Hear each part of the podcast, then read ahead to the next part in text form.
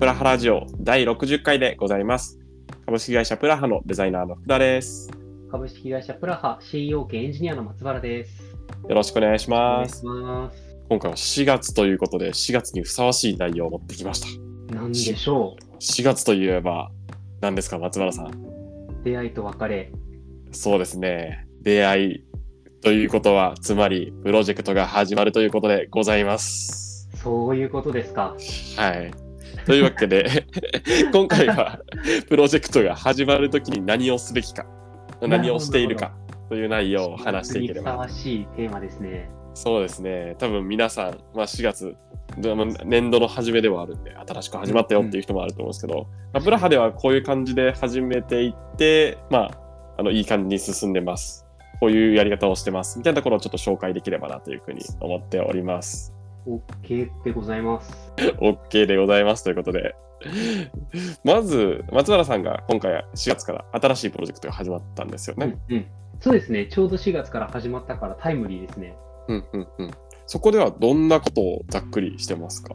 はい。えっと、まあアガルトのサービスの中に一つ新規機能を、新規サービスかな？を3つほど追加することになりまして、はいはい。それを立ち上げるために4月1日からエンジニア3人と僕とあとデザイナー1人でチームを組んで立ち上がった状態ですね。おお、じゃあメンバーはいる。で、まあ、プロジェクトもやることは決まっている。じゃあ、その後何をするか、みたいな感じになっているってことですね。そうですね。一応あの3月あたりから僕があの仕様整理のために最初にあの初めに入ってて、でなんかどういうものを作りたいんですっけとかを聞いたり、デザイナーと一緒にそこら辺を整理ししていたので、うんある程度もう作るものははっきりした状態で4月スタートできてる感じですね。おおなるほど。じゃあ、まあ、まあ、仕様というかサービスの内容みたいなのは決まっているところで、じゃあ、ここからじゃあどう動いになりますよね。エンジニアとデザイナー含め。そうですね。特に今回特徴的だったのは全員初対面なんですよね。4月おにお入ってきたほぼ全員。僕とデザイナーのしおりさんは面識あるんですけど、うん。それ以外みんなお互い初対面だったので、でしかもプラハで働くのも初めてっていうメンバーで構成されてるので、結構、そうですね、慎重にと言いますか、うんうん恐る恐るやりました。フレッシュな状態でみんな望んでいて、まあ、メンバー間同士の、まあ、信頼関係構築とか、まあ、コミュニケーションの情勢とか、なんかそういったところから、まあ、まずはスタートしていこうかなという感じですか、じゃあ。そうですね、なので最初確かリモート飲み会かな。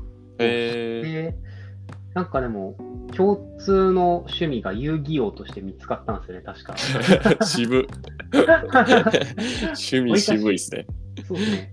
マジック・ザ・ギャザリングか遊戯王のどっちかをみんなそれなりに知ってるみたいなことが分かって。なるほど強欲。なツボって福田さん分かります？あ、わかりますよ。懐かしいです、ねすごいですね。やっぱ遊戯王で多分一番有名なの強欲なツボだと思うんですよね。本当ですか？ハーピーの晴れぼうきかなと思ってたんですけどね。やっぱ出てくるカードが若干あの時代を感じますね。そうなんですよ。初期のカードっていう、僕ら30歳超えたあたりは、多分それくらいになってきますよね。多分年齢的にもその辺ピークの人たちが多いんで。うんうんうん。まあ、そういった感じで、なんか、のスタンプと、あとゴブリン突撃部隊のスタンプが いやいいですね。どこで使うのかちょっとよくわかんないですけど。使いどころは悩んでますね。まあでもそんな感じでアイスブレイクしたってことですよね、最初は。ね。うんうん。あとは、やっぱりあのみんなで何かこのプロジェクトの目的とかを共有できた方がいいだろうっていうことで、インセプションデッキというものをあの作りましたね。おお、インセプションデッキ。なんかこう、聞きなじみのないというか、初めて聞いた言葉なんですけど、うん。インセプションデッキとはどういうものなんですか？なんかざっくり言うと、このプロジェクトがどういうものかを説明しているドキュメントで、例えばあのエレベーターピッチってあるじゃないですか。なんかすごい。重役がエレベーターにちょうど乗り合わせたから、その瞬間なんかプレゼンテーションしなきゃいけないみたいな、うんうん1分間でププロジェクトの概要を伝えるみたいな、そういうものを書いたりしますね。おおなるほど。プロジェクトはどういうものなのかとか。うんうんうんうんうん、何のためにやるのかみたいなところの、まあ、意思をこう疎通するためメンバー間で、まあ、できるだけこう意思を合わせるためにあ見るための資料。そうです、そうです。誰のどういう、なんていうんでしょう、課題を解決するためにこれを作ってるんだみたいなのを事前にあの意思疎通のために共有したりうん。あとは、あの、プロジェクトのスコープについて認識合わせたりとかですね。なるほど。結構そのプロジェクトのスコープとかって、あの、チーム外の要因で決まることが多いと思うので、このプロジェクトにはどういう関係者がいて、その人たちのどういう事情でこの納期が決まってるのかとか、そういうのをあの事前に伝えてますね。おおなるほど。じゃあ、なんか、どういうものが実際に書かれているかっていうことに移っていってもいいですか？あ、そうですね。はい。納期とかだと、例えば今回のプロジェクトだと、あのーこのタイミングでこの新サービスを使える新商品をリリースするっていう、なんか日付がもう決まってるんですよね。うんうんうん。だから、まあ、そのタイミングまでにリリースできていないと、使えるって約束したサービスが使えなくなっちゃうからクレームになるとか、そういうことを書いていたりします。なるほど。まず一つ目は納期が書かれているってことですね。うんうんうん。なんか結構め、これは、うんうんうん。あ、どうぞ、すいません。いやいやなめ、珍しいというか、まあ、新規サービスだからこそ、ここまでにリリースっていうのが決まってるとは思うんですけど、僕なんかこうやって明文化してるのは結構珍しいなとは、個人的に思いましたね。ああ、そうなんですね。まあ、確かに、ここまで厳密に納期決まってるプロジェクト、確かにそんなにないかもしれないですね。うん、本当に大きな、なんなんて言ったらいいんでしょうね。もう PR タイムズとかに打ち出してるからここまでに絶対とか、うんうんなんかそんなくらい厳格な感じがするんで。まあでも明文化されてることで、あのなんか、いつだったっけっていうのはすぐに確認できるんで、そこに向かって動いていこうっていうのは、あの、できるかなっていう感じはしますね。ですね。うんうんうん。他には何が書かれていますか？あとはあの対外的な納期とは別に内部的な納期っていうのをあの持っていたりしますね。絶対ずらせない納期はこれだけど、とはいえ僕らで終わらせたいのはその少し前倒しのここだよねとか、うんうんうん。でそこに関わってくるあの前提情報とかも共有してます。例えば、まあ、こういう負債解消プロジェクトが控えていて、こっちの方が実は重要度が高いから、うんなるべく早くこっちから着手したいとか、えただ今回は、えっと、緊急度が高いあのプロジェクトだから、ー、うんうん重要度は低いけど緊急度高いからなるべく早くリリースしたいとかとか、うんうんうんうんあとは技術選定とかに関わってくる要素で言うと、あのどれぐらいこのサービスが今後エンハンスされる予定があるかとか、うんうんこういうのを伝えるとあの技術決定に結構響いてくるので、そういう事前情報を伝えたりしてますね。なるほど。じゃあ結構その、なんでしょうね。まあ上層部とか、まあそのプロジェクトを受け持ってる人がどういう情報を得て、前提はこういうものですよっていうのを、こうできるだけこう、書き残しておくっていう感じになってるんですね。そうですね。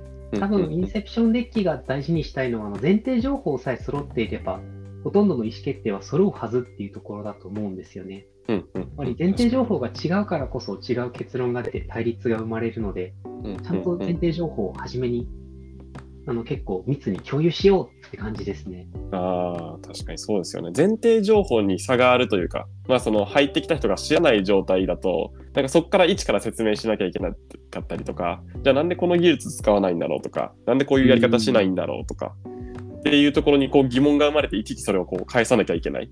そこにコミュニケーションコストがかかっちゃったりとかもすると思うんで、こうやって明文化されてるのは結構ありがたいし、なかなか見ないなっていう気もしますね。そういう意味だと確かに、あのこれから僕らが例えば作る人がまるっと入れ替わったとしても、みんなで一度書いたこのドキュメントがあるので、それを見れば、割と同じ足跡をたどれるようにはなりそうな気がしますね。うんうん。他にはどのようなことが書いてありますか？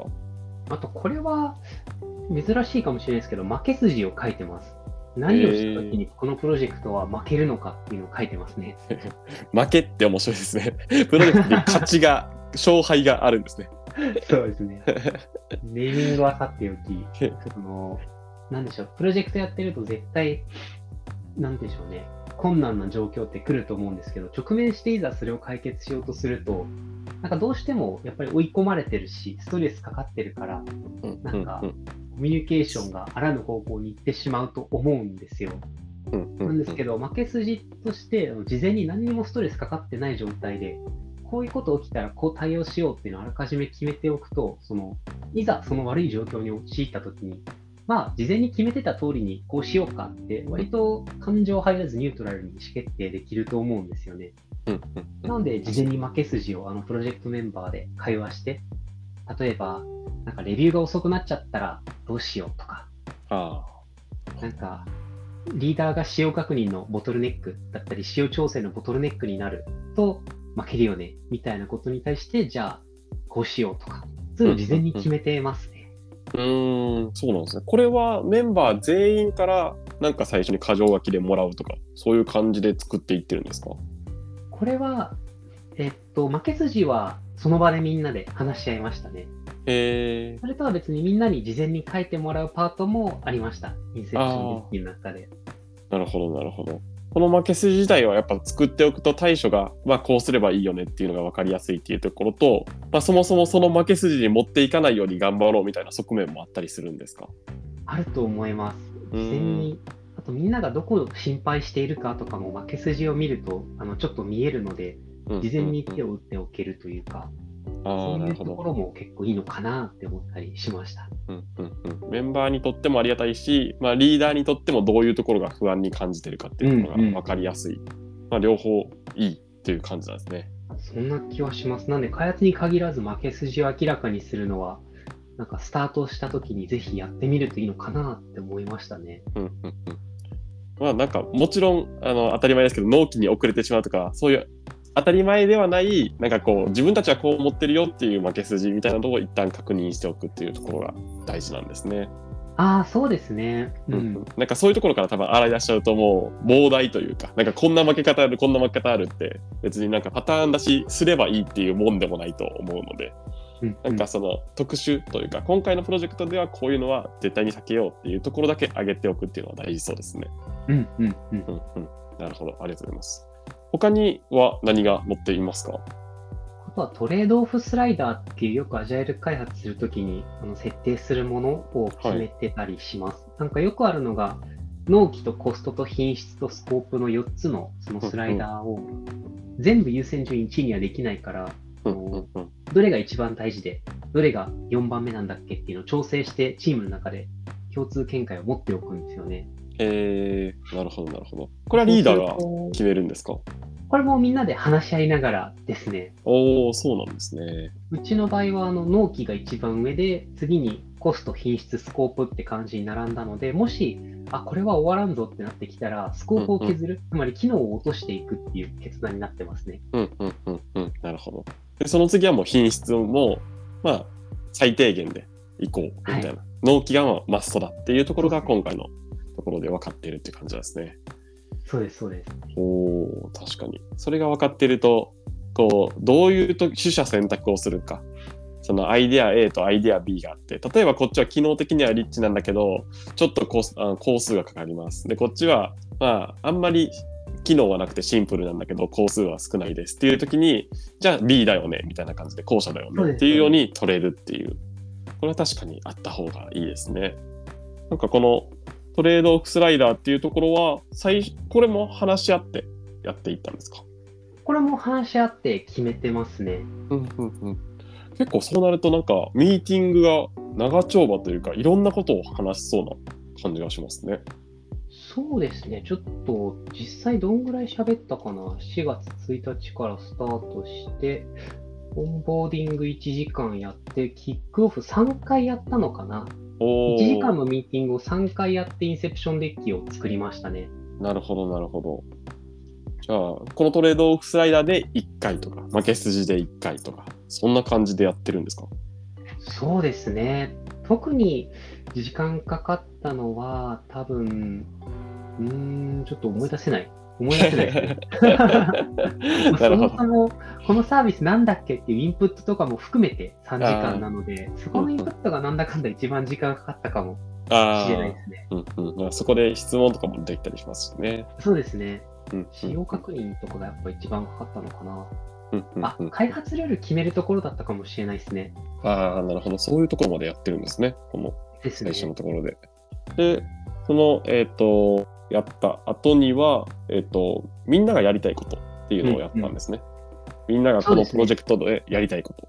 そうです、そうです。みんながこのプロジェクトにどういうところにモチベーションを感じるのかっていうのを事前に書いてもらって、うんうんそれこそ実際なんか見てみると、TRPC 使いたいとか、うんうんプロジェクトは monorepo で Turborepo 使ってみたいとか、 vanilla-extract 使いたいみたいな技術ドリブンのやつとかもあったりえするし、あとドメインモデリングを関数型で実践してみたいとか、ー、うーん。こういう技術的なものだったり、しおりさんとかだとあのデザイナーなのであのデザイントークンをしっかり、うんうん他のサービスとも共有したいとか、Figma のですね。で僕はあのリーダーとして、すごくいい取り組みがたくさんあると思うので、それをどんどんあの記事として外部発信していきたいとか、なるほど。そして、各々がどんなことをしたいと思っているのかを、こう、洗い出してもらう感じですね。うーん。でこれをみんなで、まあ、共有して、じゃあどういうことやっていこうっていうのを、まあ、最終的にこう決定していくんですね。そうですね。うんうん、それがこう開発、一つがこう開発ルールみたいなところに反映されてくるんですか？ですです。こううんみんながこれやりたい、あれやりたいって言ったものが、えっと、結局何を目指してやるのかっていうのを一度整理して、で、まあ、納期とかをさっきあのトレードオフスライダーで一番優先するって書いてあったから、じゃあ技術前提はこれでいこうみたいな話を、ここからしていく感じですね。負け筋とかでも結構あの話しているので、この負け筋を防ぐためにはどういう技術入れた方がいいとか、この負け筋防ぐためにはこういう開発ルール作ろうとか、そういうのを話し合う感じですね。へえ、面白そうですね。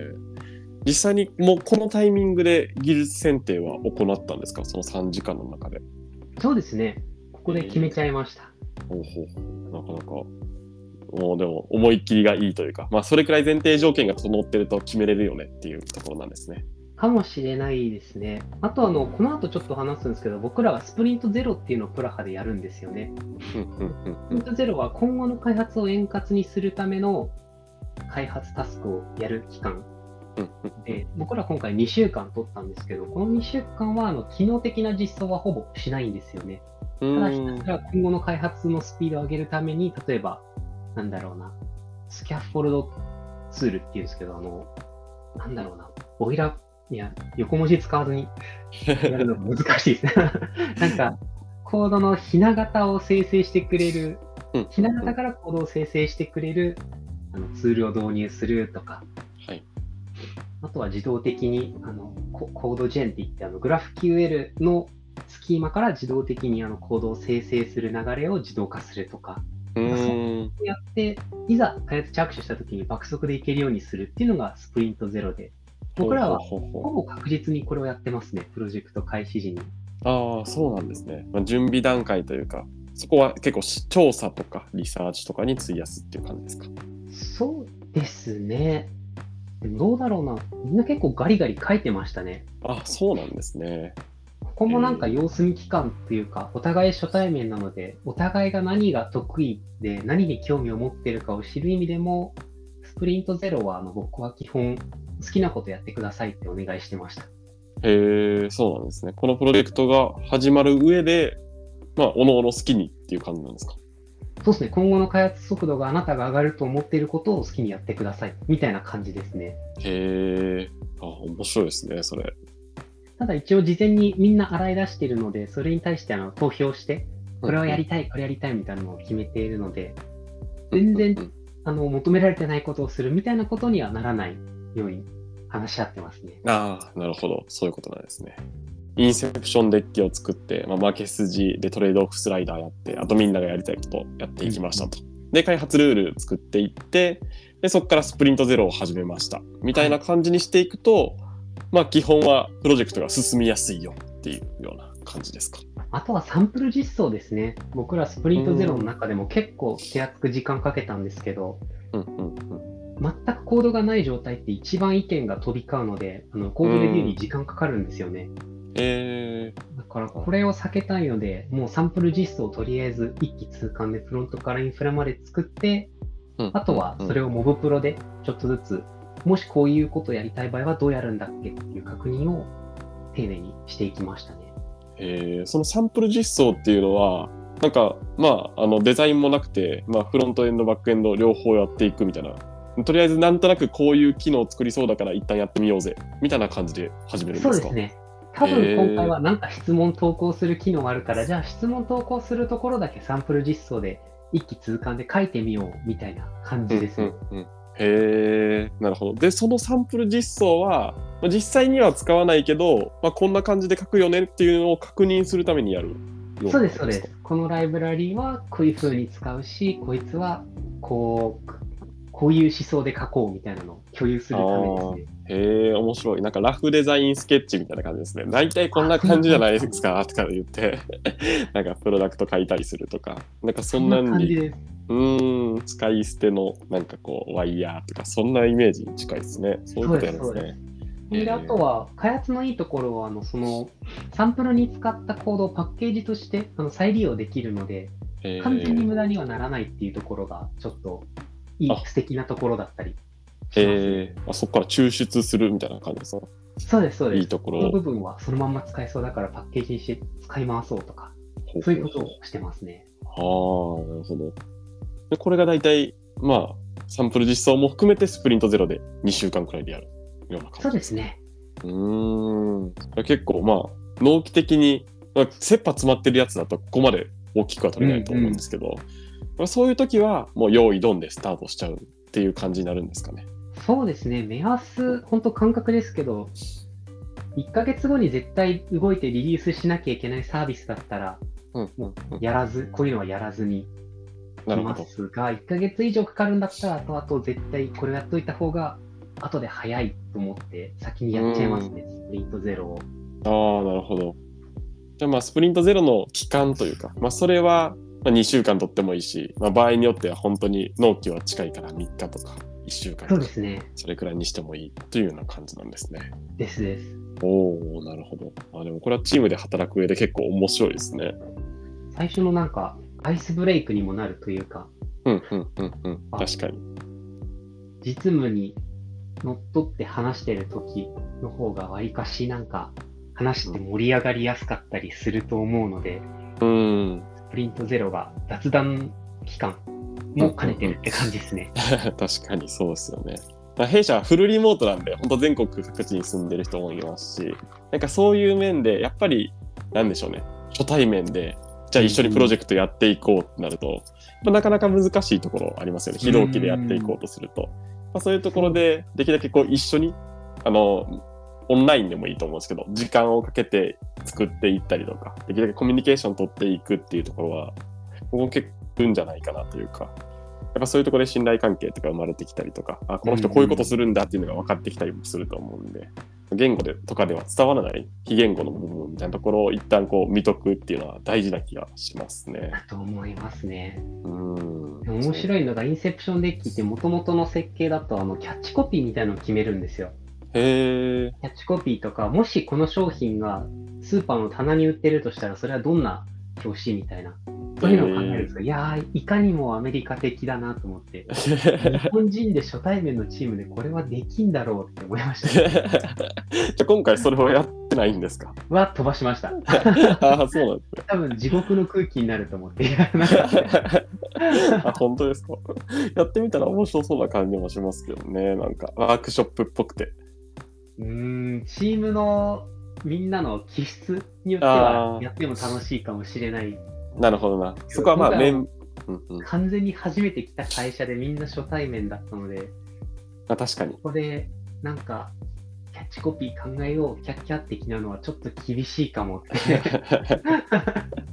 まあ、温度感にはよりますよね。ね。うんうんうんうん。でも今はみんなすごいあの作ってる中で会話してきたので、そろそろもう一回キャッチコピー考えようぜってやってもいいかもしれないですね。確かにそうですね。